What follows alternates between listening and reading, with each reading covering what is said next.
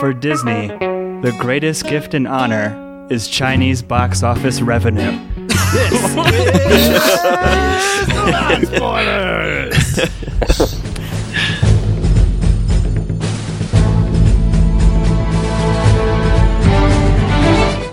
Everybody, welcome to Spoilers. My name is Pappy. A little bit more of a, an appropriate spoiler uh, this time around. I'm recording from Louisville, Colorado, and I am your host for the third Disney movie review episode we've done, uh, Mulan.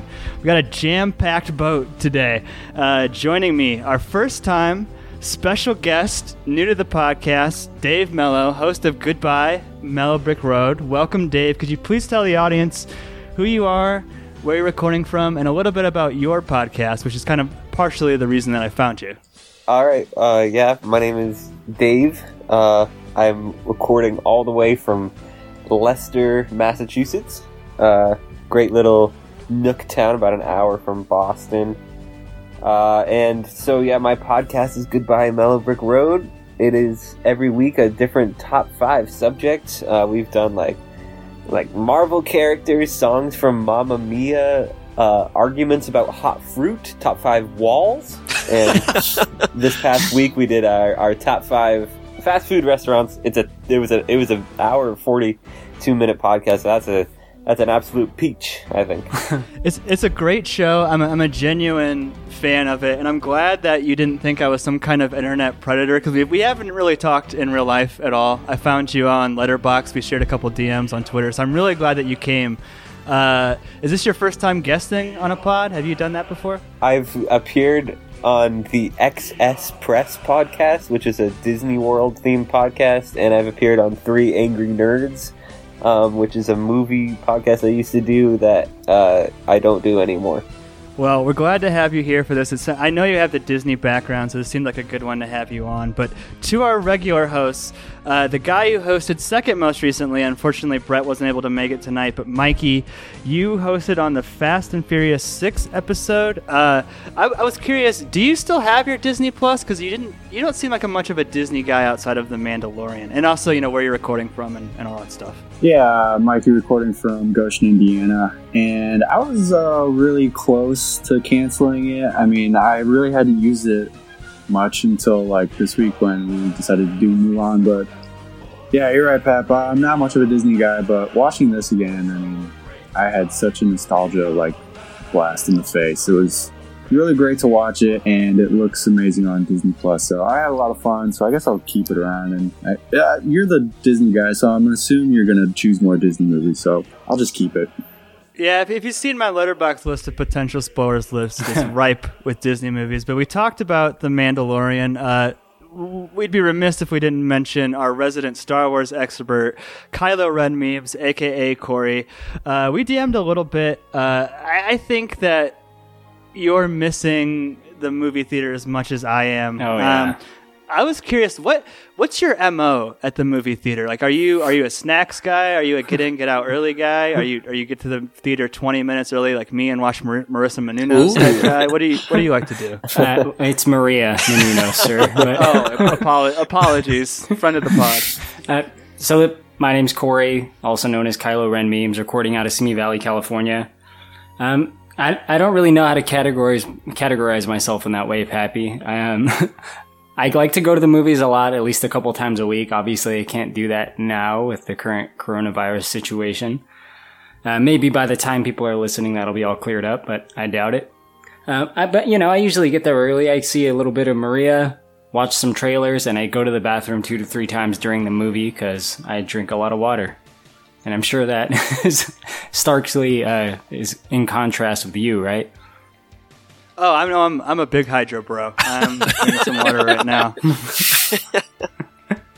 didn't you say you you didn't exit a movie since like the Bug's Life to go to the bathroom or something? I I hadn't peed during a movie since a Bug's Life. I think that streak was broken on a movie we spoiled. I don't remember what that was though. Probably um, The Circle. Was it the Circle? No, I think it was, was Ralph it Breaks. Man of Steel? No, was it Ralph Breaks the Internet? Hmm. I don't. I don't remember. That's a strong possibility. It was one of those. but but Josh, I want to get to you next since you're the next most recent host from Forrest Gump. Uh, you've got kids. Have they seen Mulan? I was just curious from from that perspective. Was it a family movie or did you watch this by yourself? I, you know, when you first picked it, I was like, oh, this is perfect. We can watch it with the fam. And then I realized I had never seen it before. And I told Teresa, like, we should watch it as a family. I have three, like, tiny girls. They're ages two, four, and six. But she was like, that movie actually has some really scary parts, and I don't think so. So she kind of Murder, nixed murder. it. Wow. But I will say this came out when I was like, I don't know, late junior high, early high school.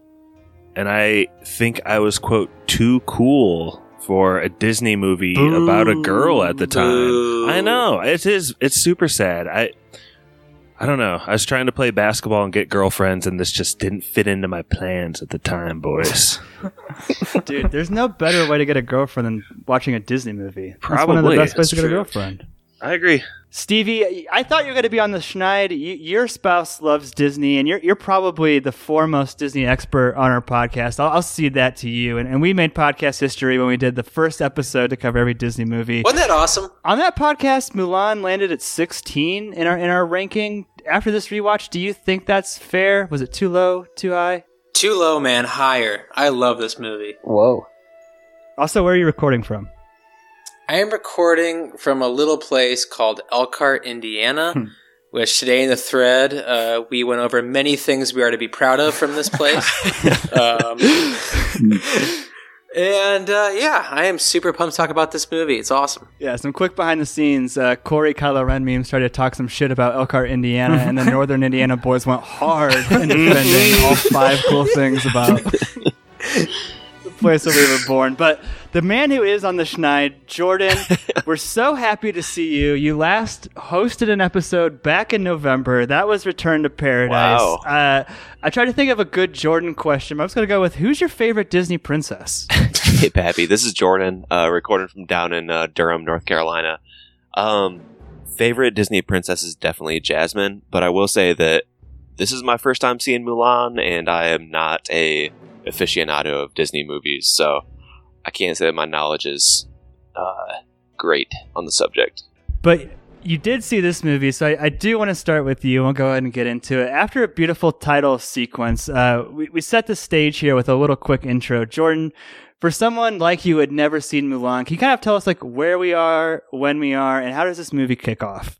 Uh, it kicks off, and there's a plot to like overtake the uh, the Great Wall of China. I guess. um, I don't know if they ever actually say its name, but uh, there's like a plot, and the hawk like steals the main guy's hat or something, and then there's a bunch of uh, what are those hooks called? Somebody help me, please Grappling hooks. grappling hooks that come over the wall, and you see like the main bad uh, Shan Yu. He like comes over, and they are able to light the fires down the wall. Um, but Shan Yu and his men do invade China, and he is fucking pumped about it. Now all of China knows you're here.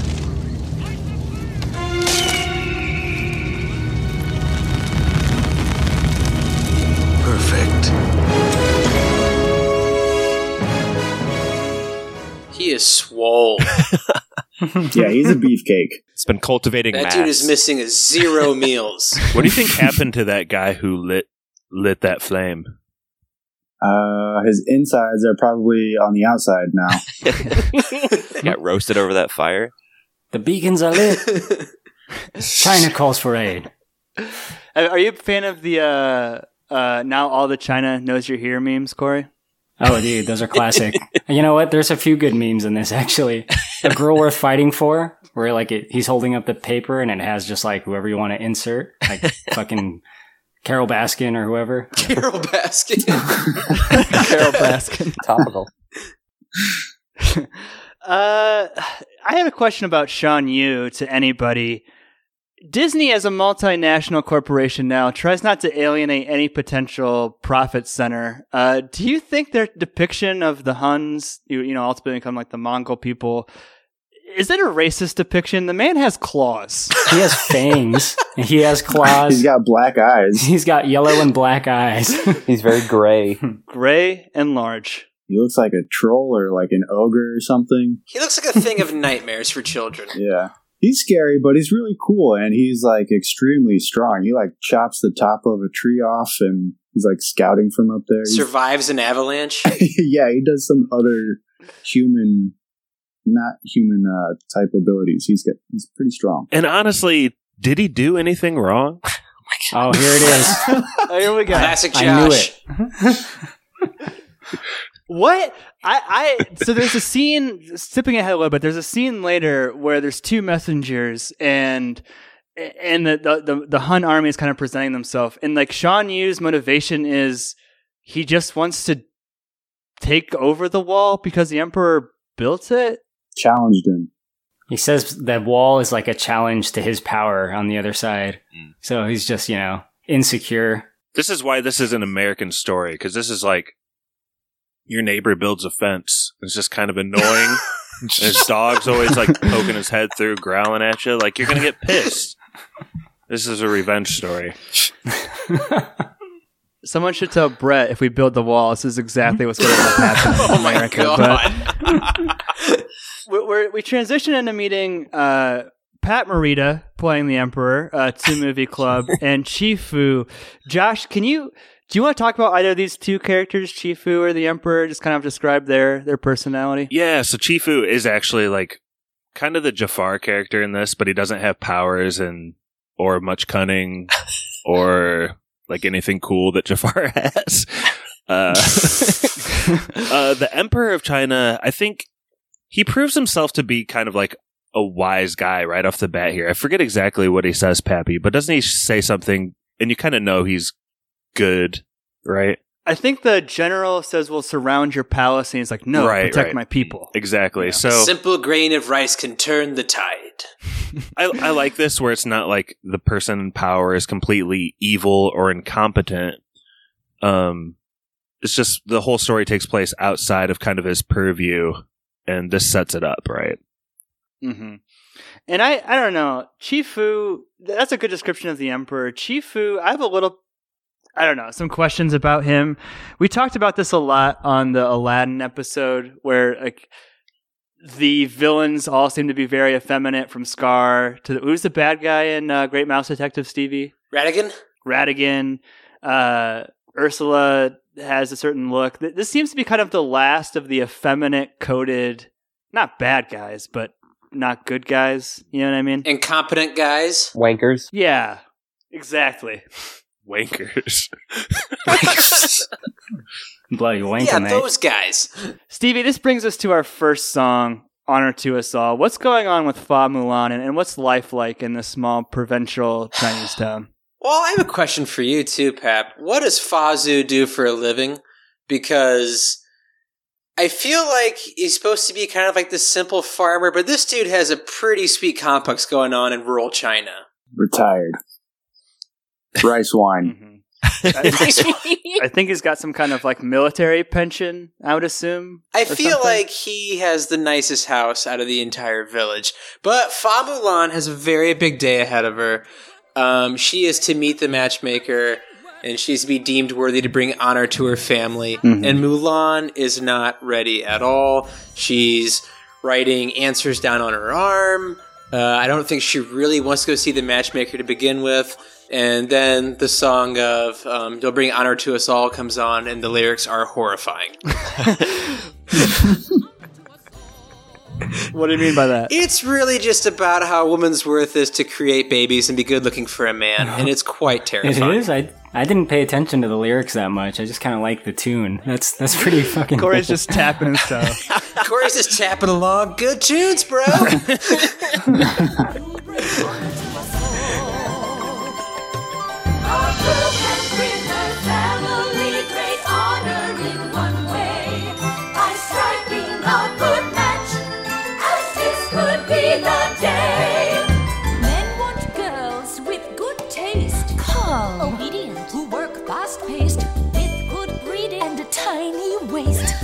bring honor to us all.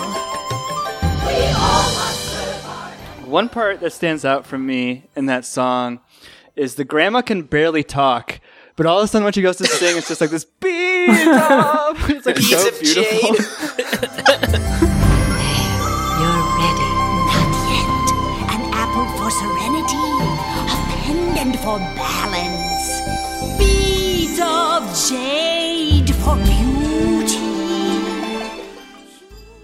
I noticed that shit too. Yeah, it was jarring, man. They also do Mulan's makeup flawless on the first try. It's so true. Yeah. How is that even possible? I also think it's cool that the voice, uh, the singing voice for Mulan, is the same singing voice for Jasmine. Mm. Lea Salonga. Yes.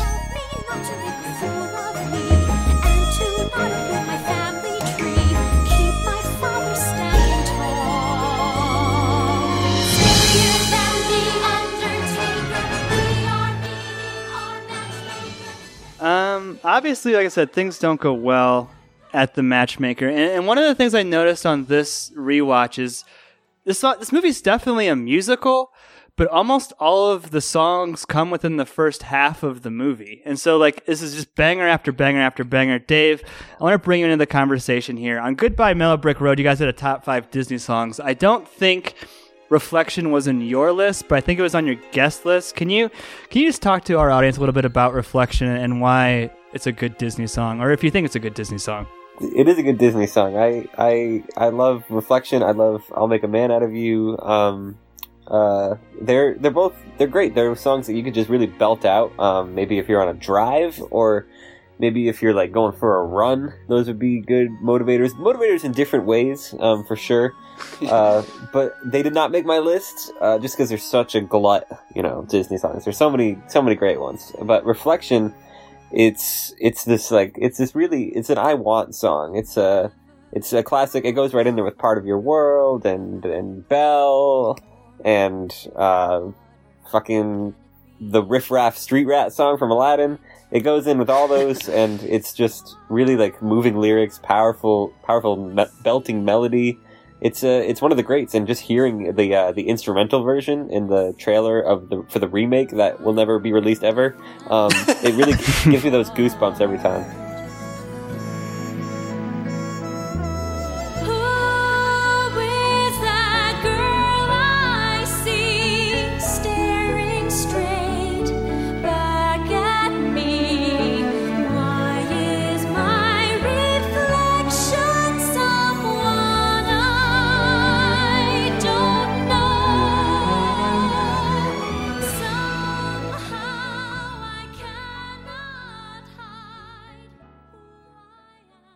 Pappy, you mentioned this being a musical. Is this uh, one of Katzenberg's Disney movies?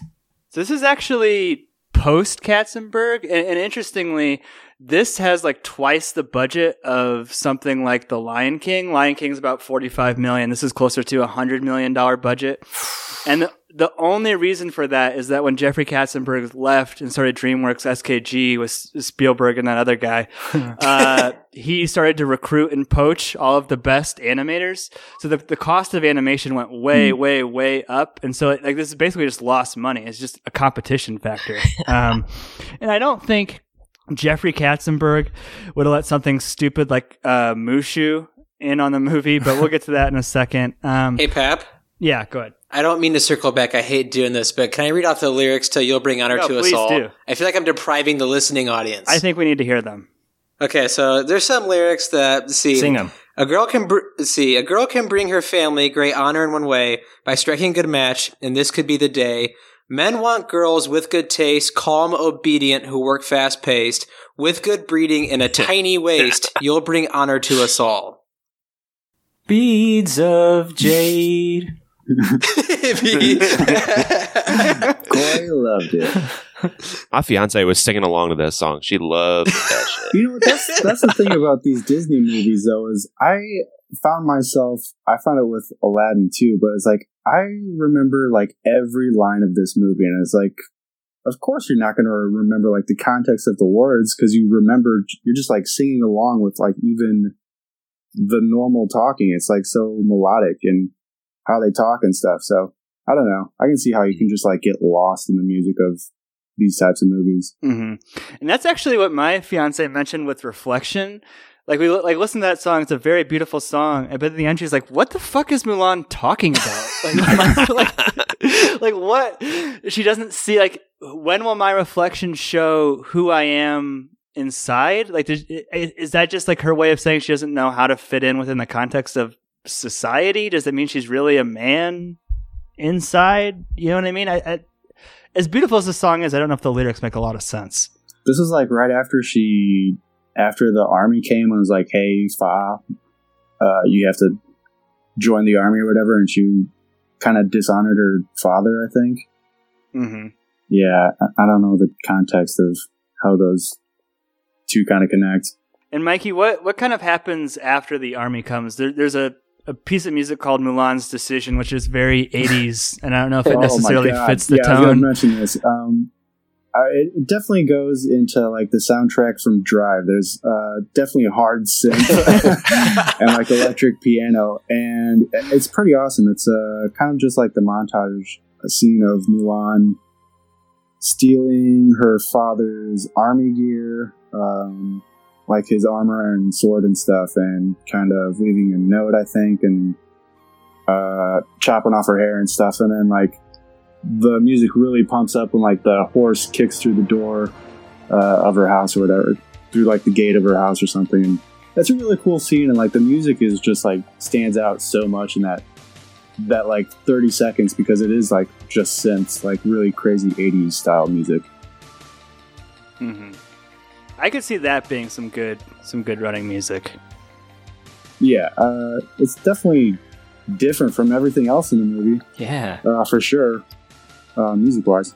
That yeah, that always bothered me. And like when the army is recruiting, the way Chifu says "in a man's presence," it really bothers me because it sounds like he's just spitting so much when he says that. But I, I talked about things that bother me. Dave, I want to go back to you. I, I on this rewatch in my letterboxd review, I, I made a note that I I don't think I like Mushu. Where do you, as someone with a lot of Disney breadth of knowledge, Dave, and depth of knowledge, what do you think about Mushu? It feels very Disney add-on. You know what I mean? It's definitely a Disney add-on, um, for sure. I don't mind Mushu. Uh, I have fond memories of him being the host of the animation attraction back at Hollywood Studios in the day, which is no longer there. But I really like. I think it was a as as like kind of inessential as Mushu. Like at the end of the movie, Mushu is like, "Can I get my get my wings now or whatever the hell it is?" And he's like, "Am I am I finally a spirit animal?" And they're like, "Absolutely, you did it, man." And like, what did he actually do? This was all Mulan's doing. He served almost no purpose. Uh, He made things worse. yeah, he, he just complicated things He every step. he lit the cannon. He lit the cannon. There's about eight sidekicks that come and go throughout the movie. Um, True. Yeah, she's got a lot of pets. I made a note here about uh, this Eddie Murphy though, like uh, his performance. Obviously, it's like kind of a stepping stone for Donkey, but his career arc that leads him to Mulan, it like it's a kind of like a petered out Beverly Hills Cop franchise, and then he's doing like kids movies like the Nutty Professor or Doctor Doolittle or whatever it is, and and but so like by this point, Sandler or Jim Carrey kind of has the comedy belt, and until Tower Heist, this is like kind of the anomaly for Eddie Murphy. This is like the one thing he's remembered for. Uh, with maybe Dreamgirls being an exception along the way, but now he's in full renaissance mode. I think like if we're gonna have Mulan like three come out, this is this is his time. That's right. There's a Mulan too. I saw that on Disney Plus. I, I mean, I didn't watch it, but you know, it's there. It is horrible. Happy. not only is Mushu kind of Jar Jar esque, but the whole premise that he like tricks the ancestors because he puts a rock on his head. I, I'm still kind of wondering about that. The. Great Stone Dragon. He's, he's right there. He's like 10 feet from you. It's like, that's not the real dragon, clearly. the Fa family was not a very intelligent family. They're easily duped by by the spirit animals. I, Stevie, we we actually did a, a little known uh, side podcast that never went anywhere, and it's some of the best content I've ever produced, but just sitting on a Google Drive. And we talked a lot about Pinocchio. It'll get there. we talked about Jiminy Cricket and how. Mhm.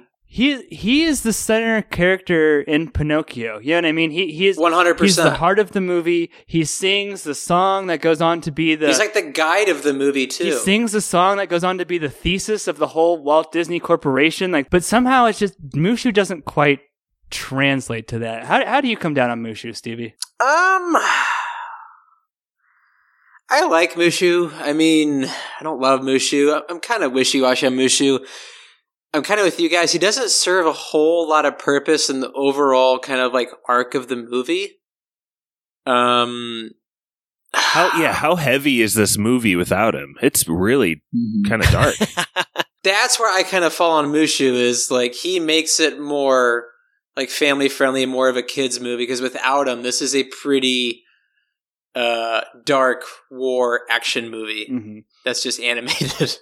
so I mean, definitely not uh, Robin Williams as Genie, but I don't think Mushu's horrible by any stretch.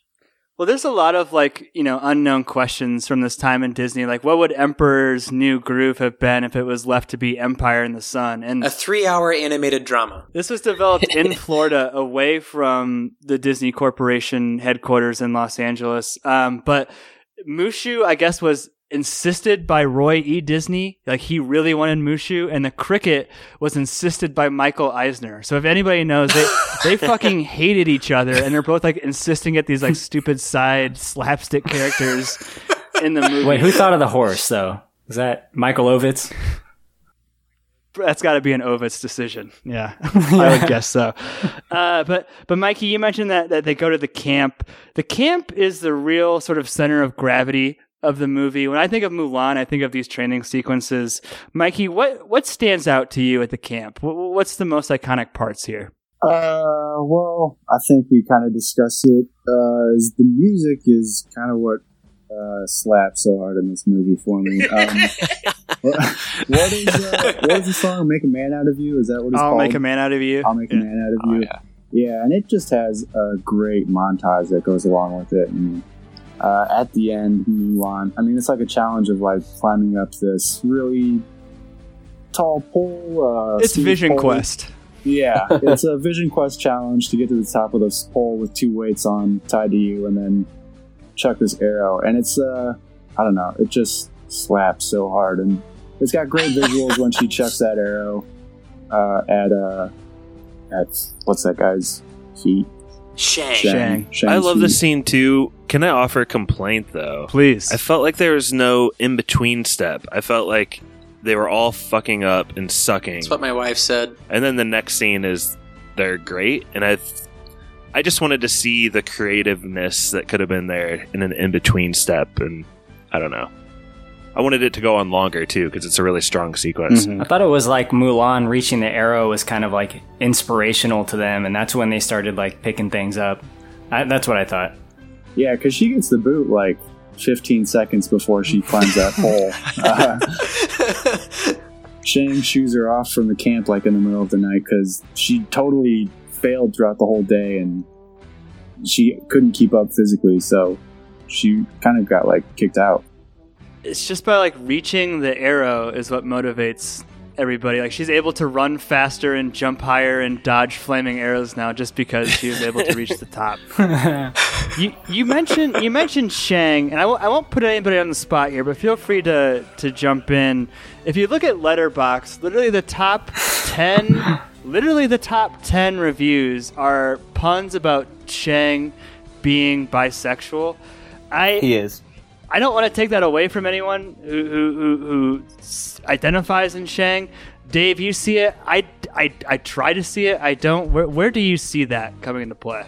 I see it in the first couple moments of "I'll make a man out of you." He is so dramatic in his performance. Like he's a real, he's a real Troy Bolton out there. He is so, like he's so into it and like passionate, and he's like he's going full Twelfth Night with his attraction to uh, to this uh, soldier who is going like trying like Captain America tactics on him, basically. And but like the the the, the you can see there's a little moment. Um, there's a little moment when he um, I think it's during the song, like uh, Mulan kind of messes up a little bit, but and and Li Shang like looks. I think it's when uh the they're throwing all the rocks, and then Mulan hits one of the rocks blindfolded, just manages to get one of them. There's a little look that he gives Mulan that says like, hmm, "Okay, I'm I'm into that." That's kind of that's kind of my thing. I think I I ride for. I I do believe he is uh he is a bisexual man.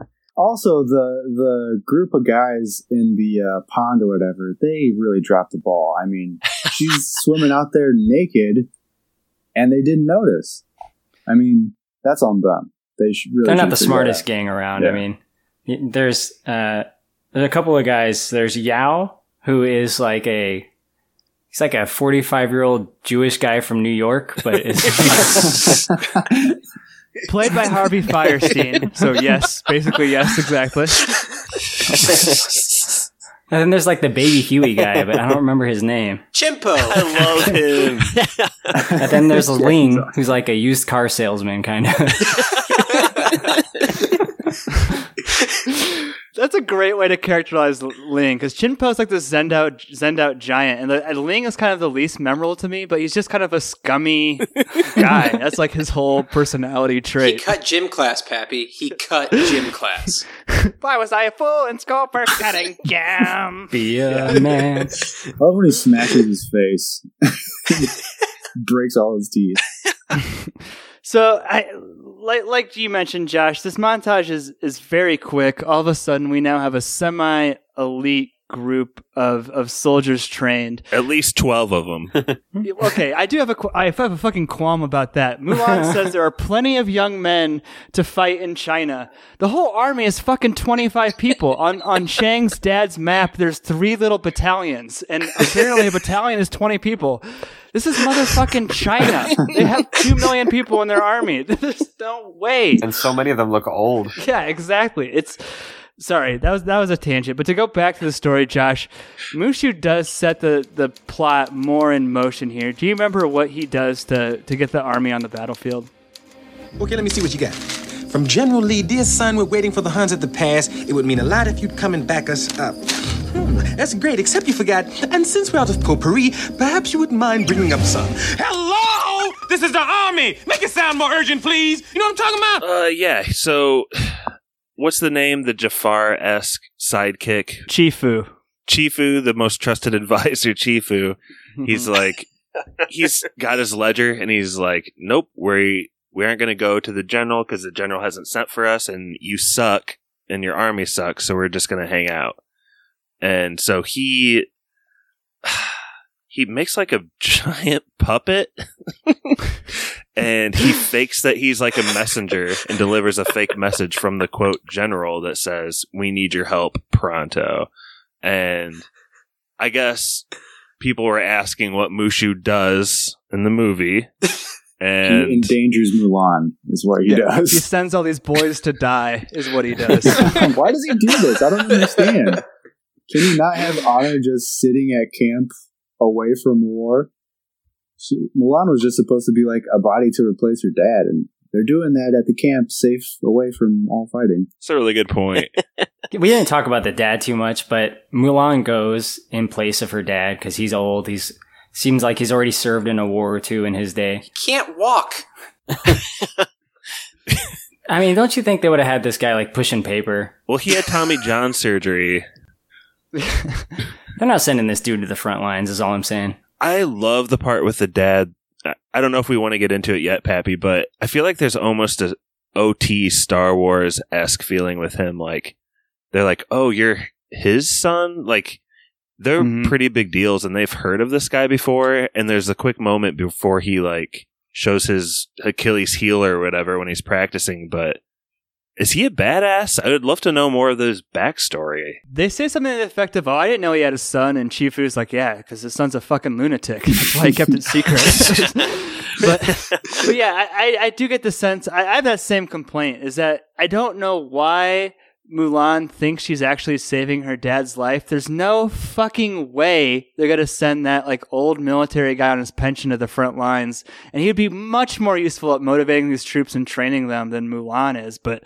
I- I don't know. That's a, that's a sad complaint. Stevie, we get our next song here. Like I said, we now have an elite group of, of soldiers who are fighting. What do you think of A Girl Worth Fighting For? You mentioned the problematic lyrics early. What, what did you think about this song? Um, this to me is like the filler song of the movie that just kind of got us from one place to another without like having a weird transition. Um, I don't know. Uh, it's kind of a superficial song. It's probably my least favorite song of the whole movie. It's just Um, another chance for them to drop a hard pronoun. They're like, make a man out of you, make a girl worth fighting for. Uh, we're gonna Out of just you. drag now. I feel like a man, but I am a girl. Like that's this whole movie. I need a woman who cooks.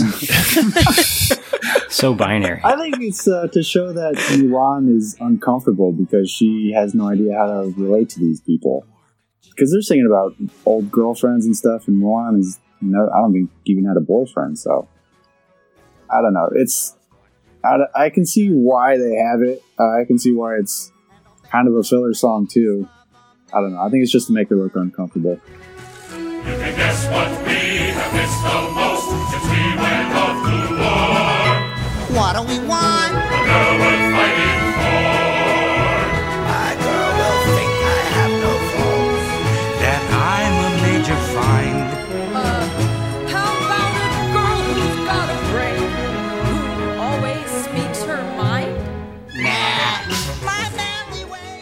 One of the things that really bothers me in this song too is there's a group of uh, women picking rice, and fucking Mushu cat calls him. And it's like, this is what you're adding to the goddamn story, Mushu. You're you're cat calling at women where Jiminy Cricket saying "When you wish upon a star." It seems, I don't know, it just seems inappropriate. And yeah, Stevie, like you said, the Chien-Po only wanting a woman who can cook.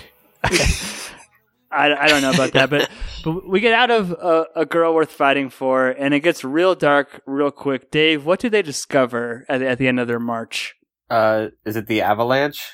This is a torn up town. Okay. Bodies. Oh, so this is where the scrunch doll comes into play.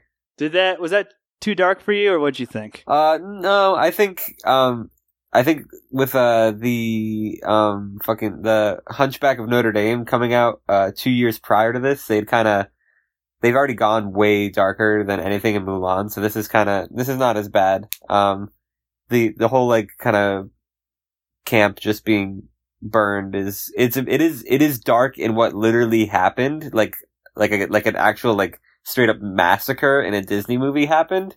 Um, yeah, it's like, it's, it's rough, but it's not like emotionally rough. Like for kids, I think Hunchback was way more scarring than this was. Is this Josh where you think like the line of delineation would have been between stuff you'd let your children watch and stuff you wouldn't? Ugh. yeah, this one's hard one to explain, right? What Where- happened there? Where's the doll's mommy? uh, yeah, and then to further the plot, I guess, not only is like the village just burned to the ground and you see this doll that had been touched on earlier, but they like look over this rise and you see where the battle had taken place and they go even like darker because now you do see bodies lying around. It is a very nice looking scene, though. Like the way the red sky looks Mhm. against everyone, and like uh, I think it was at this moment I was like, "Wow, this is a really beautiful looking movie, isn't it?" I mean, despite the dark overtones. The big guy brings back the general's head or whatever and hands it to the son. He's like, "Oh, your dad died." What's in the box? yeah. That's what Jango. That's like Jango's fat his head to Boba too. Yeah. Do you think kids understood Pap when that uh, one of the Huns literally shot one of the messengers in the back? That was pretty dark. I was a kid when I saw this, and I got that, and I thought it was awesome. Like I thought it was badass. You know what I mean? Oh yeah. Do you think there's any hidden uh like hint as to which one they shot? I think it was probably the guy who was like talking shit back to Genghis Khan or whatever. Because it only takes one man to deliver a message. But Mikey, uh, the army must now press forward into the mountains. How does this battle go down? It's it's probably one of the coolest scenes of the, of the whole movie. Yeah, this is uh not the climax, but it's pretty pretty close to the climax of the movie. Um they're walking through the what is it, the Tung Shao Pass or something they call it, and uh they got a, a wagon with all of the cannons in it, and Mushu's in there, and I guess he lights one off and it explodes into the sky. Why? Fucking Mushu. So he gives away the position, and like immediately they just get uh, hail of arrows raining down on them, and uh, kind of goes sideways from there. They uh, fire some cannons, and they think they get rid of uh, all of the Huns in the in the mountains, but then uh, uh, they end up uh, on like the crest of the ridge or whatever at the top, and uh, it's just a, a massive army, and they're pressed up against the edge of a cliff, so they really have nowhere else to go. Speaking of, of that shot, Stevie, we talked about on the Onward episode how, how Pixar has a tendency to somehow like or sometimes flex their animation skills like the latest technology. I remember the shot of the Huns like running over the mountain. It was a big deal. That was a huge deal. Nothing like that had been done before, I think, to that scale. Not to that scale, and I remember. I mean, I think this looks cooler than uh, the Stampede in Lion King. Um, I remember being in the theater as a kid, and I remember like specifically a lot of the marketing marketing material was um, based around like these scenes alone, and it still looks flawless to this day. And what kind of what kind of plays out here? How did how is uh, the army dispatched? Well, Shan Yu, who's on full roids at this point, like full blown roids, uh, just starts charging down that mountain.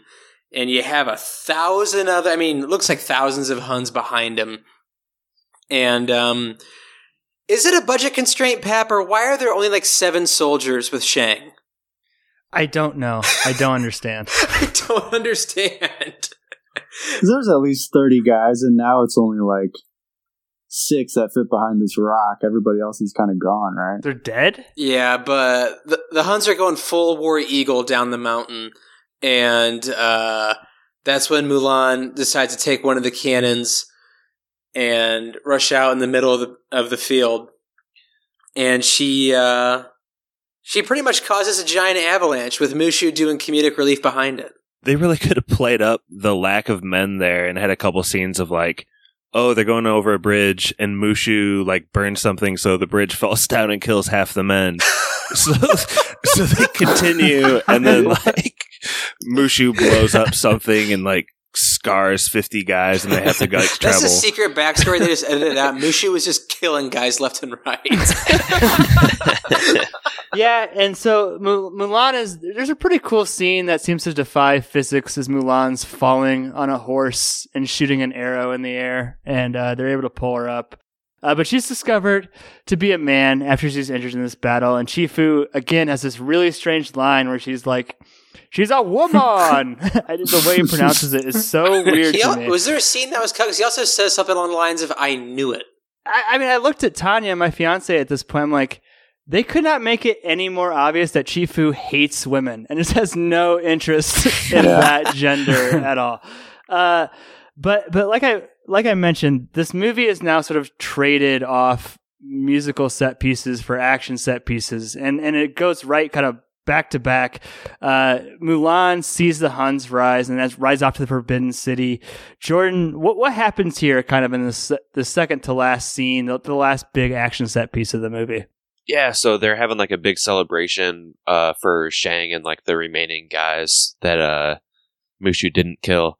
Um and they're having the celebration and Mulan rides in and she's like, "Hey, they're still around. They're in the city." Um and there's always something kind of creepy about that huge fucking dragon thing that's hanging out behind Shang. But eventually uh the hawk comes back in from uh, a couple of scenes with um Shan Yu and steals the sword back and it reveals that uh Shan is up on like one of the rooftops, I guess. Um and all of his men like burst out of the creepy dragon thing and they steal the emperor. And Josh, you were talking about this earlier that it seemed. I, I, how did you put it earlier? You said it, it was funny how there must have been meetings after meetings after meetings to do the character design on uh, the three sidekicks dressed as women or something. yeah, just like the character design and costuming of getting those like burly men of three different shapes and statures as women. And like the only payoff is that they get like three step closer to the guy- guys they beat up. Worth it. They also just like they disappear for the rest of the movie. Like two of them just get watermelons put on their head and like bang together. So they're not dead. They're just like mildly concussed. they disappear forever. Just Gallagher. Gallagher. Imagine someone smashing a watermelon over your head so strongly that your head fits into it in the shape and form of the watermelon.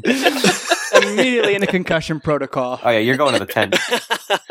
Stevie, way back on the Coco episode, we broke down every single Disney villain death, uh, which is actually another thing I'm really proud of. Go back and listen to that. But I think we said this was one of the best Disney villain deaths. Do you remember kind of uh, how Genghis Khan or whatever his name is is dispatched here? Shan Yu. well, you also have to kind of remember the buildup of Shan Yu and uh, Mulan fighting it out, especially when he like blows through the building, blows through the roof. Like it's kind of an intense scene. But um, I'm very happy with this villain death because they didn't fall off a cliff. Thank Christ. Thank Christ. so many Disney villains have fallen to their deaths. It's maddening. um, but yeah, this dude uh, gets taken for a ride. Uh, Mushu and Cricket have this giant missile of a firework waiting for him, and he is blown from building to building. And I imagine his body is disintegrated on top of a building with just fireworks exploding. Like when the fireworks go off, Shan Yu's blood is in there. Like blood and flesh is flying out in the sky. It's a fantastic villain death. Can I just say too? Speaking of him and his deaths, he kind of had a fake death earlier in the snow and his hand coming up out of the snow and reaching is like got to be designed after Shredder from Ninja Turtles. It's the same shot punching up through there. so classic. Which was basically the same shot from uh, 89 Batman Mm-hmm. after Joker falls in Axis Chemicals. But yeah. I bet you there's ones further back, Corey. We should research. Also, uh, do you think that that right before uh, all that all those explosions go on, when the it's like nine people lifting the stone sculpture and using it as like a like a a battering ram, would nine people be able to lift that? I think you need more people. Dude, that's literally the whole Chinese army lifting it. Of course they can lift it. Nine ugly concubines lifting a giant, giant thing. One of the things that does kind of rub me the wrong way is after the Emperor's been saved, he offers Mulan one of the most prestigious posts in, in all of China, and she turns it down for what, Mikey? To go spend time with her family or something? Uh, yeah, Mulan doesn't really have any foresight into uh, uh, this huge life decision she just made. Yeah. uh, Nah, I want to see in a my whim dad. Of like two seconds, yeah. It's like I've been gone for like three weeks. I'm gonna go back and see my dad. Just accept the job and then go back and see your dad. Uh, was all she really had to do. But she declines the job and then she goes back home. And this is honestly one of my favorite Disney moments of like all time. I, I get close to crying like every time. Stevie, I don't know about you, but this Every is like time. a tearjerker of a moment with the dad. Yeah, especially when he's just pretty much talking about like the proudest moment of his life is having her of a da- having uh, her as a daughter. But do you think Mulan like instantly regretted turning down that post when Shang looks at her and just goes, "You fight well, Fight Good. good. you fight good." Instant regret. Like I really shouldn't have turned down this post. But yeah, I'm with you, Mikey. Near tears every time. I thought it would. When I was a kid, go ahead, Dave. Oh, I thought I was just gonna say I thought it would have been funny if when she hugged the emperor with the big sword in her hand, if like she'd like accidentally like stabbed him. Look at me. I'm the emperor now. When I was a kid, I thought the Emperor said, "You don't meet a girl like that every Dinus day," but he's saying every dynasty. Every I never like dingus day. understood that line. Yeah, every Every dingus day. Um, yeah, that, that pretty much wraps up the movie. I, one thing I did want to note from that last scene too is that I, I, I did a little bit of like side research. So fa is the Cantonese word for flower, and the dad has that like really nice analogy at the beginning after Mulan totally fucks up at the matchmaker. Uh, that, that that that little blossom's gonna bloom someday, and when it does, it's gonna be the prettiest. The fucking cherry tree in that shot, the overhead shot showing the dad like sitting on the bench, and then Mulan comes in. That is one of the most unique to Disney, and one of the most like one of the most beautiful shots in the movie. But I think one of my favorite just like still frames in any Disney movie. Dave, did you did you appreciate that final shot or those final shots? Yeah, they were good. Um, I think like it's kind of they're definitely striking uh the right tone uh to end the movie on. Uh, to me, I thought it was quite uh quite charming. Was it as charming as the 98 Degrees song "True to Your Heart" though, Dave? I mean, that's quite the transition into those into those credits. Kind of, kind of made It's me. shitty. Let's just call it what it is. It's terrible. It was. I don't understand. You can't leave off Stevie Wonder off that, Pap. So, fun fact one of my earliest memories of Mikey was going on a field trip, and he let me see his CD binder, and he had a Stevie Wonder CD. I'm like, man, this guy's really cool. I want to be friends with him. Dude, I love that CD. It was, uh, the greatest hits one or whatever. Yeah. Yeah, did you like the song True to Your Heart? Uh, no, I totally forgot about this song until it kicked off, and I was like, "Wow, this really does not fit with this movie at all." At all. It really caught me off guard. I stopped the movie immediately as soon as I heard the song. Nothing will ever be as bad as the uh, the Aladdin remake when it just started with like DJ Khaled. I was like, oh my god. oh. Another one. Yeah, and then Disney Plus is like, "Do you want to watch Mulan too?" And it shows like one screenshot of it, and the animation looks so fucking shitty. I'm like, "Nah, I'm gonna go to bed."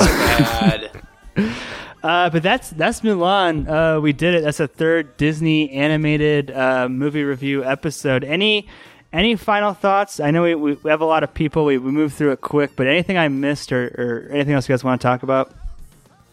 Pap, I have a question for you. Please. Where does Mulan falls fall for you in Disney princess rankings? Okay, this is.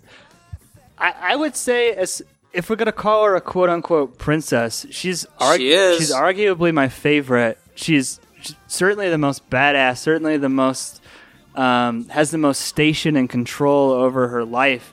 But I, I kind of turn this back on you and Dave as, as our Disney experts. I don't understand the delineation. Is this literally just a committee of people at Disney saying this is a princess, this isn't? Like, how is that Yes. determined?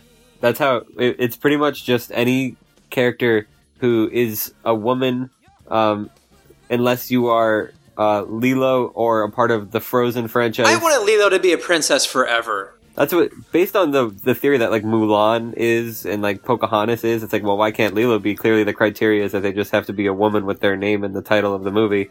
Um, it's like kind of arbitrary. Maybe it's just based on popularity. Um, and and yet here we are with Moana counts as it apparently, but Anna and Elsa get their own brand. I don't know. So what? Lilo's like the only one left out. It's like Esmeralda doesn't Lilo's count. left out. Vanellope isn't a Disney princess. Um, trying to think of the other ones, but you're right. Esmeralda doesn't technically count. But Merida even though is they're right from Pixar. Merida is yeah, Merida is. Um, yeah, I don't understand it at Jane all. from Tarzan seems to be uh, rejected, um, but sometimes they include Kuzco um, arbitrarily, seemingly at random. you Disney people are a different different breed. Uh, I was gonna ask too, Dave and and Stevie. uh, Is Mulan have a big presence in the theme parks at Disney? Do you see a lot of her or pins or, or anything like that? there is some Mulan merch. Um, mostly can be found in the China Pavilion at Epcot, where you can also meet Mulan. Yes. Um, but she doesn't really have her own attraction, though she, She also isn't a big presence in the parades either. no, not in the parades, but she does get um, a little bit of. Uh, she gets to do a little bit in Happily Ever After the fireworks show. She fires a rocket from the castle, and the Emperor shows up and does his flower that blooms in adversity quote, which is always a dope moment. Pat Morita shows up. Yeah, he like it's like right after. I think it's right after the the love section of Happily Ever After. The Emperor says the flower that blooms in adversity is the most rare and beautiful of all, and then all the explosions start happening, and there's Pirates of the Caribbean music and Lion King music and craziness and bombing and everything's on fire. Also, Pap, um, I was told, I mean, I'm not sure how true this is, but I was told by a cast member at Disney that um, you're not going to have a giant presence in the park unless that character in question had a giant box office return. Which I haven't checked the Mulan numbers. It did fairly okay, right? Three Like, hundred million. That's fairly okay, I would say, on a hundred million dollar budget. That's making money. It doesn't seem to have the same pop culture legacy though as the other Disney Renaissance films, right? Like Beauty and the Beast, even Aladdin, which we did a podcast on, Lion King. Those all got their remakes first before they came knocking to Milan. But any other any other final thoughts? Anything else we missed uh, that you guys want to talk about? Uh, the grandma has some pretty great jokes at the end, uh, kind of sexually objectifying uh, the the commanding officer or whatever. Do you want to stay forever? yeah. I, I always remember cracking up so hard whenever she talks. Great. She brings home a sword.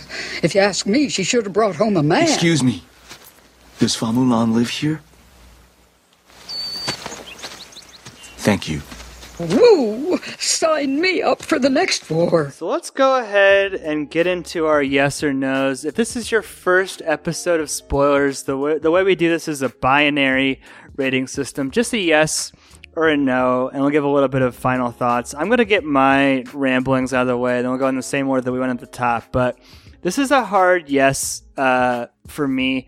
Um, I, I, I'm fully aware that probably more than anybody else on this podcast, I enjoy putting on my critical theory glasses and looking at a film and trying to break it down. But there's something about Mulan that I just don't really like to do that with. And I, I just want to enjoy it and I just want to like it. And I don't want to Lindsay Ellis this film to death. I don't want to watch a breadtube video on why Mulan isn't as woke as you think. I just want to enjoy it. I do, I do have some gripes with it, mostly around Mushu and, and, and somewhat, you know, tonally to that point, but to me, the first half works as a phenomenal musical. The second half works really as a as an anime and action story, and that way it kind of falls into my my subgenre of the smushed film, where the first half is one thing and the second half is another. But but it's a very solid second tier Disney animation, not one of their best.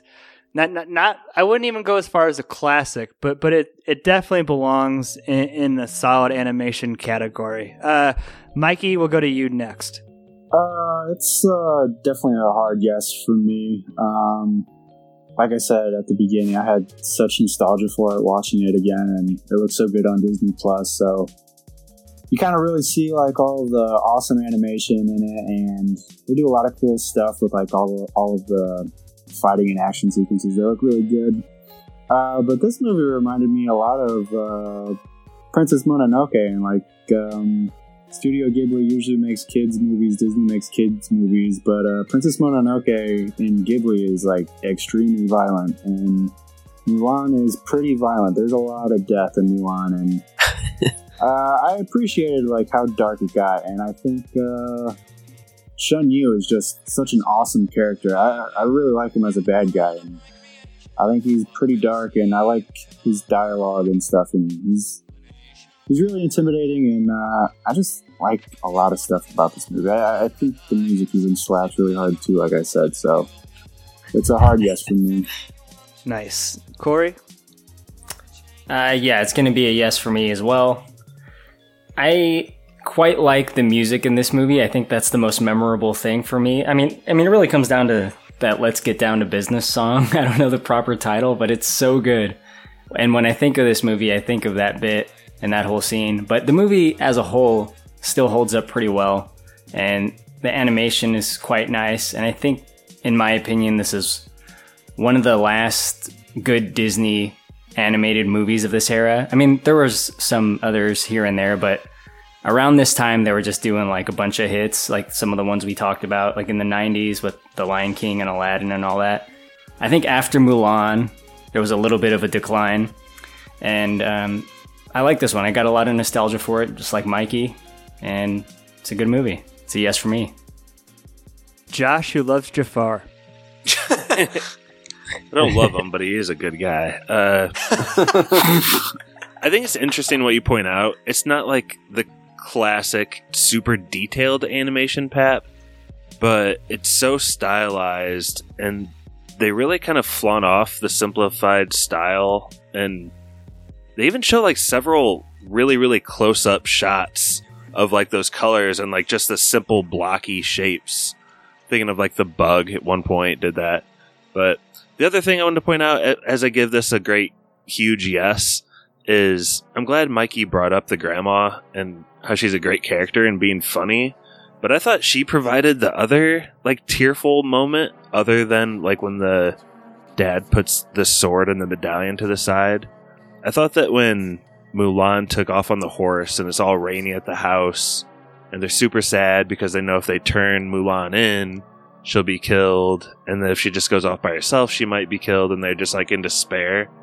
And she asks to like pray to the ancestors. I thought that was just like a really beautiful moment. We didn't really hit that on the pod, so I just wanted to shout back to that. Um, Mm-hmm. especially I don't know in coronavirus times, like kind of the way Mulan is busting out of the house free. Uh, I don't know, something about it struck a chord. But big guess for this movie. I'm glad I finally watched it from beginning to end for the first time. Thanks, Pap. Josh, did you watch with your kids? No, Deprive them again from another movie experience. A Disney classic. But no, you're welcome. Uh, And that, that is a good call out way to, to bring it back to modern times and make sure this video or upload will never be monetized on any platform mentioning the C word there. Uh, Stevie, our resident Disney expert, why don't you go ahead? Um, yeah, I absolutely love this movie. Uh, so happy you picked it. I got to watch it twice this past week. Um, I kind of like how you brought up how Disney and Pixar like to flex their muscles from time to time, and watching the mountain pass sequence when the Huns are charging down the hill just looks beautiful even to this day. And I, you know, kind of watching behind the scenes of how they did it and how long it took them was just a real joy to watch. So, uh, definite, hard, solid yes on this movie. Absolutely love it. And uh, Mulan is still my number one Disney princess. Jordan. brother. Yeah, it's a a definite yes. Um, it's interesting. I I don't know if it's because it's the first time that I've ever seen this, but like trying to think back, like Aladdin is this way a little bit, but I kind of overlook it because of the like nostalgia factor. But it is really jarring in places, like with some like political correctness, um, some of the tone as far as like the death and war, like Mikey touched on, just like general darkness. But the animation is really really cool. Um, and it, it moves along at a pretty good clip too. Like the story's not boring or anything, and I think that there's some comedic relief in there too. I don't hate Mushu as much as you guys all did. Um, it it was weird to me to see Donkey first and then Mushu, and I had to like look up when those movies were made. Um, but no, it's it's it's a really good movie. A definite yes. I did quite a bit of that too, Jordan. I was like, was this before Aladdin or after Aladdin? Because I'm not as like deep into the lore as Stevie and Pappy are. So Yeah. it's really interesting.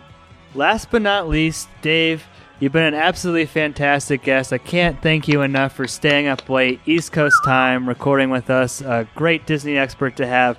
Could you please give us a yes, some final thoughts, and, and please also mention where our good listeners can listen to your fantastic pod, Goodbye Mellow Brick, Mellow Brick Road? Oh well, thank you very much for saying that and for having me. It was an absolute joy. Um, I will happily stay up late to talk about Disney and Mulan. It's a great time. Uh, I will give it a yes. Um, I'm not going to give it a no. Uh, that would be crazy um, for sure. But I I love Mulan. Uh, it's it's definitely one of the more overlooked uh, Disney Renaissance movies, but it's also the Disney movie of my birth year. So I gotta I love it for that. Um, it my, it's definitely not top tier Disney for me. I think some of the earlier Renaissance flicks will uh, take those uh, spots in the pantheon, but Mulan definitely deserves its fair share. Uh, love the score, love all the vocal performances. I have my I, I literally I think in lists and ranking things like I have the same mind as Bill Simmons, where I literally if there's something to rank, I will rank it. So I've I have so many Letterboxd lists, and Mulan uh, made it onto my vocal performances list for Ming Na Wen as Mulan. Uh, made it into my best quotes list, my best original song list for Reflection and I'll Make a Man Out of You. Made it to my most thought provoking movies list. It was number 34 on my Disney list, number 11 on my 98 list, and number 7 on my Eddie Murphy list. So many lists, so many good things, but Mulan belongs on all of them. uh, and as for the podcast, Goodbye Mellow Brick Road, that's available, I'm pretty sure, on all podcast platforms. It's on Overcast, Apple, uh, the Google one, um, I think Stitcher. Um, I think it's on all of them, and it, it's there's weekly episodes for the rest of time because of the quarantine, where I have recorded nothing but podcasts this, these entire past three weeks. Yeah, we're right there with you. It's funny you mentioned Bill Simmons. Goodbye, Mellow Brick Road. I noticed that you kind of have the same kind of Bill Simmons podcast intro, where you do a little like little preamble and then get into the, co- the content in general, usually with the guest. Yeah, I, like I said, I really like that podcast. Check it out. Thank you. Something that we do on this podcast, though, is we play a little trivia at the end. I'm not the all the time host. Someone who's on this podcast will be the host next time and pick the next movie that we spoil. Dave, if you could stick around a little bit, I'd like to involve you in some capacity because we've done this game before. Oh, no. It's going to be a Mulan based trivia, and how this is going to work, I have lots of multiple choice questions. We're going to stick to the order, so the order will be Mikey, Corey, Josh, Stevie, Jordan. I'll ask a multiple choice question. Uh, you, you have some lifelines. You have a strike, a 50 50, and a pass. We've, we've done this game before. Please keep track of your, uh, of your lifelines. If you miss the question, though, Dave will have an opportunity to answer with less uh, answers on the table. If he gets it right, you have been dominated by Dave, mashed by Mello, however you want to put it. But God. you are I don't know about that. eliminated from the game. Uh, does that make sense? Any, any questions? Strike? What does that do? Uh, so two strikes, you're out. You can miss a question. So a little, uh, Corey, a little point of strategy. If you use your 50-50 and you miss it, you're basically out because Dave can Dave can get you. If that makes sense. Okay. So Dave can only get us in the 50-50? No. So if you get it wrong, Dave will have a chance to answer with with fewer Oh. options, and if he gets it right, you're oh wow. Uh, Got it? Everyone in? And, and in the event that we somehow get through all 27 questions, I do have a tiebreaker. And at that point, at that point, of course At you What's do. the last uh, lifeline? a, a strike, a 50-50, and a pass. And you can pass a pass as Why well. are you so confused? this game debuted when it was killed by Kylo. It's like your Killed first. by Kylo. Look, man, it's been a while, right? We're not a fan of dominated by Dave. We'll, Dave, we'll work through it. But okay, uh, we'll think of a better title. Mikey, I have you as first. Your first question: What was the attendance of Disneyland Paris in 2018? 10 million, 15 million, God. 20 million, or 25 million? Uh, 2018 was the most recent attendance data I could get for the Disney parks. Uh, so there's going to be a lot of these. Uh, 10, 15, 20, 25. I'm gonna say ten. And Mikey stands tall, doesn't use a lifeline, and fucking knocks it down. Damn. Uh, 10 million people. Uh, so the next is Corey. Which of these American films has the highest grossing at the Chinese box office? Transformers Age of Extinction, Avengers Infinity War, The Fate of the Furious, or Furious 7? um, You have lifelines. I'm gonna say the Transformers movie. That'll be your first strike. It was actually the fate of the Furious. Again, if the contestants could keep track of this for me, I have too much going on to do that right now. uh, the fate of the Furious, though, is number one. So, Josh, you're next. Wait, why the didn't you two- get a chance to be Dave- dominated by Dave? Yeah. Ah, I'm so sorry. Would you have guessed that, Dave? I was gonna say Furious Seven, so no. Okay. Collusion! Collusion. Oh. Bullshit. Dave never lies. Ball never lies. That's how we play on the playground. Uh, Josh, you're next. What was the 2018 attendance for Shanghai Disneyland? 6 million, 8 million, 10 million, or 12 million? Uh, ten million. That is incorrect, Dave. 6 million, 8 million, or 12 million?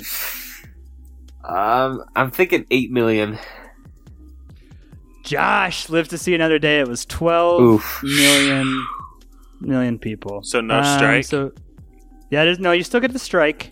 Uh, Oh, next what strike, the you're out. Wait, so what happens if you get dominated? You're just out. You're out. You're, You're, done. What are Yeah. my lifelines here besides 50-50? A pass and a strike. Which you already Can, used. can Dave dominate you if you pass? No. Dave dominates if you. This is now a reoccurring segment on the podcast. Uh, Dave, Oh, you hate to hear that. if you miss it, that's when Dave comes into play. So you get a strike with a caveat of Dave still might take you out. Uh, so after Josh is Stevie. Uh, what year was the People's Republic of China proclaimed? Oh my god. 1939, 1949, 1959, or 1969?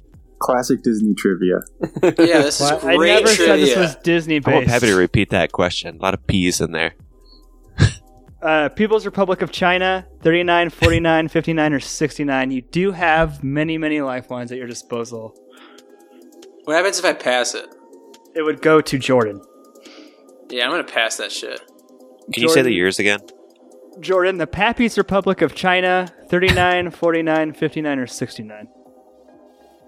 You can pass a pass. I'll pass it. Back to Mikey. Oh, Pappy's Republic of China, 39, 49, 59, or 69. Can you pass a past pass? You can pass a pass a pass a pass. Ooh, wow. Um. Yeah, let's let's do that. Oh, The boys in this podcast, all world Pass the history, all world history majors. Back to you, Corey. 39, 49, 59, or 69 for the People's Republic of China's foundation. uh, I think I'll pass. Put it back to Stevie. Don't make me say it again, Josh.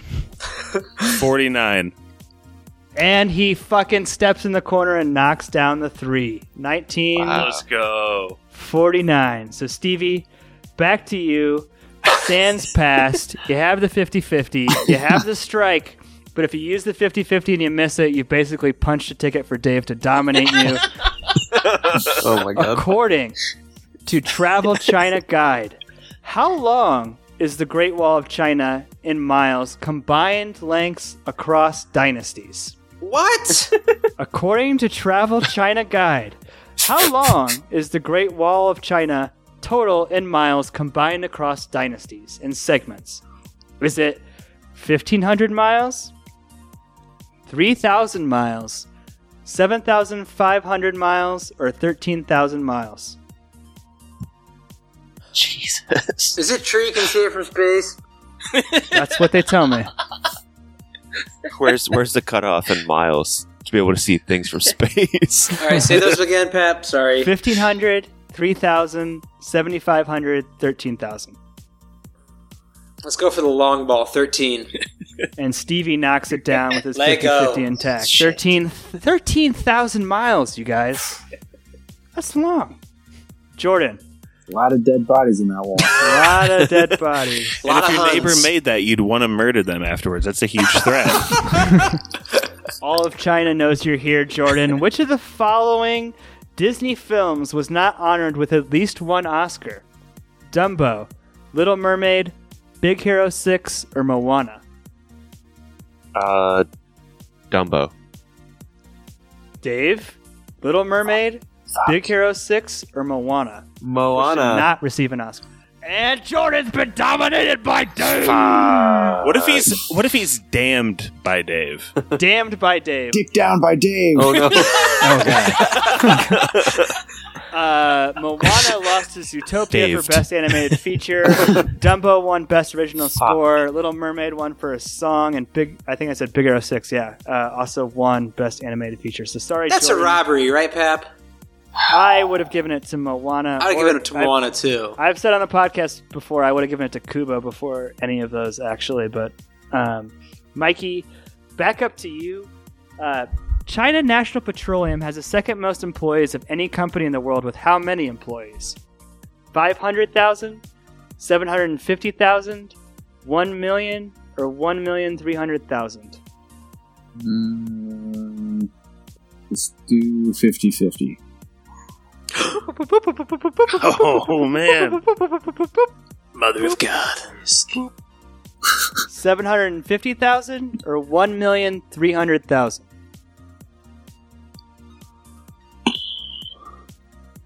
That is a big company. Um,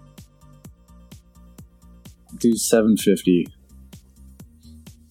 And that's your second strike, right? No, that'd be my first. that'd be Dave, there's only one answer left. Uh, is it 1,300,000 or 1,300,000? Don't dick me, Dave. I'm, I'm thinking uh, that one million three hundred thousand is way too specific to not be the answer. Mikey just got damned by Dave. Mikey got dicked down by Dave. So who's left? We have Josh and Stevie. I'm still in the Corey. game. And Okay. Kylo. Corey's next. I got one wrong though. Okay. Kylo, uh, it's back to you then. Uh, what was the 2018 attendance for Tokyo Disneyland? 12 million, 22 million, 32 million, or 42 million?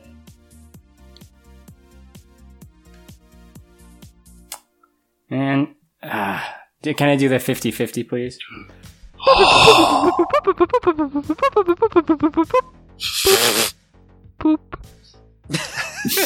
Twenty-two million or thirty-two million?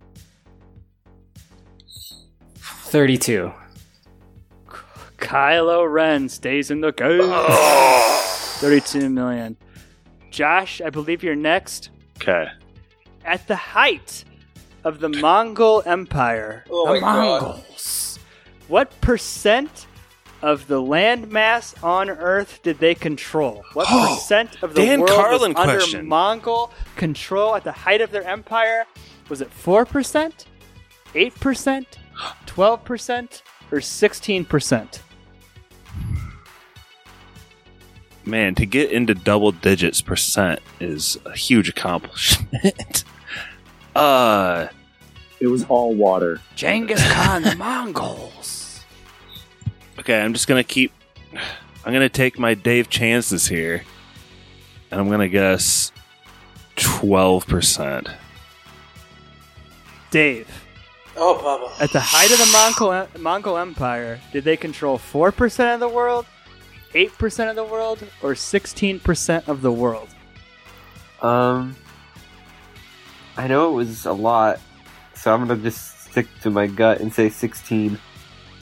Josh got that damn Oh, man. 16% of the world was controlled by the Mongol Empire, the second largest empire in the history of Earth after the British Empire. That's pretty crazy if you think about it. Can I use my pass now? The British way. no, Already got the, dick down, the boy. British way. Uh, I like that Muppet Christmas Carol reference. Stevie, I think you're up next now. Ugh. China leads the world in international tourists. Most people who travel internationally in the world are Chinese, not surprisingly. But in terms of visitors, what is their ranking? Are they first in the world, second in the world, third in the world, or fourth in the world for international tourists visiting their country? Wait, so like people visiting China? Foreign nationals flying to China to see the Great Wall, see the Forbidden City, see the army of whatever it is. Was it first, second, third, or fourth? Yeah. Obviously not right now. Let's go. Let's give me 50-50.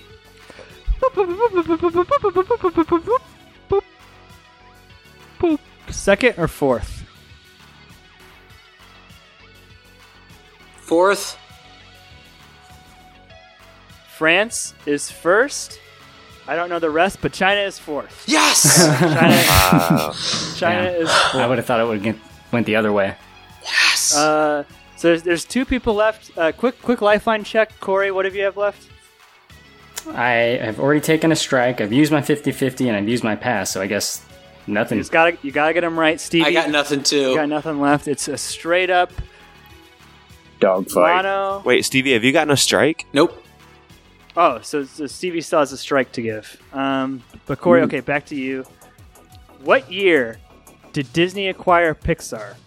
1998, 2002, 2006, or 2010? After the scope of the book Disney War, uh, which I know you're reading right now. I am reading it right now. um, but it was later. Didn't get to that chapter. Could you say the full options again? 98, 2002, 2006, 2010. Who got a, a who got a train Yeah, whistle? somebody just hit by a That's train. Yeah, I Yeah, live by train tracks. 2006. 2006 is correct. Got the easy one. Back to Stevie. How many active personnel are in the People's Liberation Army, which is Chinese military's force? The military force of China? 500,000, 1 million, 1.5 million, or 2 million. You have a strike to give. People's Liberation Army. 500k, 1 mil, 1.5 mil, 2 mil. I think you said it on the pod, Pap. I think two million. I think I did say it on the pod, and that is the correct answer. Two Let's go. million people. My bad. I didn't mean to ruin the integrity of trivia, but I didn't even Back- hear you say that, so I would have probably got it You wrong. already gave Kylo a free out. back to Kylo. According to the Independent, what year is it estimated that India will overtake China as the world's most populous nation? 2027, 2037, 2047, or 2057? Uh, I thought India had more than China. Uh, what's the earliest one? 2027. I'm gonna go with that one. We got ourselves a dogfight, folks. Gulag. 2027 is correct. Back to What? Stevie. What is the top grossing film in Chinese box office history? Any film. The top grossing film in Chinese Wait, box office like history. their own or foreign? Yeah, Any, their own, any, right? any movie in Oh. China, what's made the most movie? You'll, you'll see in the choice. Avengers Endgame, Ne Zha, Your Name, or Wolf Warrior 2?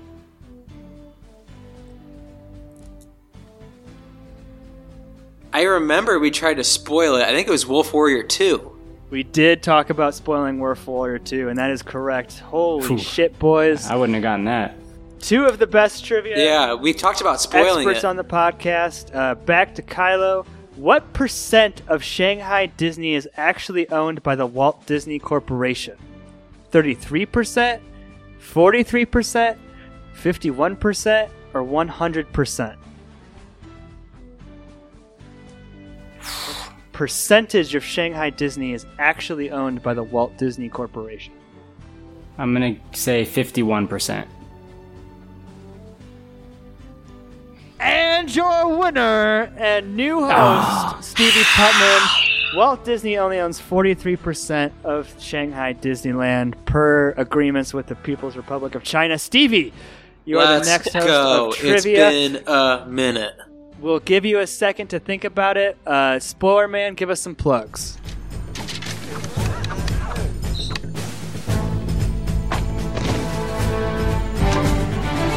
Let's get down to business to defeat the Huns. Spoiler Man here. Our email is podcastspoilers at gmail.com. Twitter is at spoilers underscore pod. Our Instagram is podcast spoilers. It's lit. Josh Hensley from the Rutabaga wrote our theme song. Please support this podcast by leaving us an iTunes review. To do this, 1. Search for movie spoilers. 2. Click on our orange Spoilers Bowl logo and scroll all the way to the bottom. 3. Leave us some stars and some words. Now you can check us out on Spotify, YouTube, Stitcher, Apple, and Google Podcasts. If you enjoyed what you heard today, subscribe on SoundCloud or iTunes.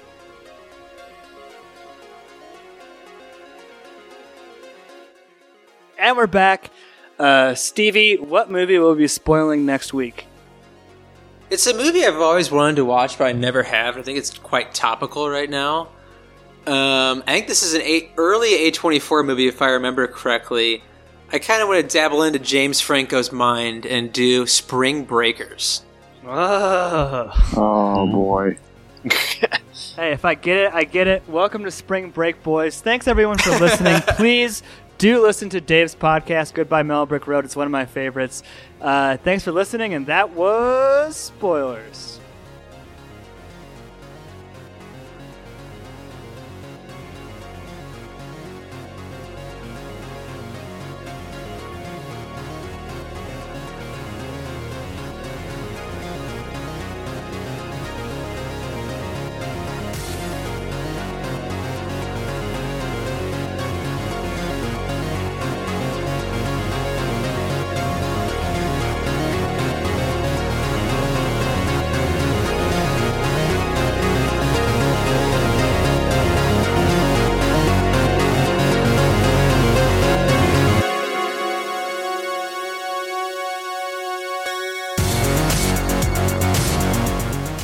Everybody, this is Brett from Fort Wayne. Uh, I would like to have been with you guys tonight, but uh, unfortunately, my computer was acting up, so I had to do a call in instead. Uh, the guys, and spoilers, some of them have been asking me to watch this movie for a while, and I'm glad I finally did because I, I really I liked it. I enjoyed it. Um, had pretty good voice work, uh, cool animation, um, good music, good soundtrack. Uh, Matthew Wilder wrote some pretty good songs. Um, you know, the history is a little iffy, but you know, when you watch a movie that has a dragon that is Eddie Murphy, you know, you know what you're getting into when you watch it. But Eddie Murphy's character as Mushu cracked me up when he first came out and was like, "Who's who's threatening our family?" I was like, I was dying. That was really funny. Um, I won't talk that much longer. Uh, I enjoyed it. I'd give this a yes. Uh, I'll probably watch it again sometime. I liked it that much. So, uh, thanks for recommending it. And uh, again, sorry I couldn't be there. Uh, have a good time. See ya.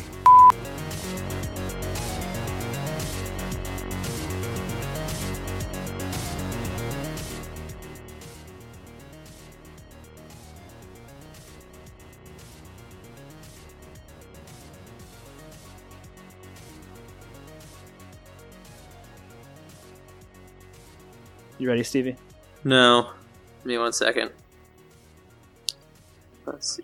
Thanks, Dave, for hanging out. I, this has been fun. Thanks for having me. You dominated so many people. Yeah. Yeah, you weren't you weren't bothered by the dominated by Dave, really, were you? That didn't. No, I, I was more than happy to dick down a little bit tonight. I was so excited it came into play. I hope it wasn't too too rough. You'd have to ask Josh that. All right, I got it. was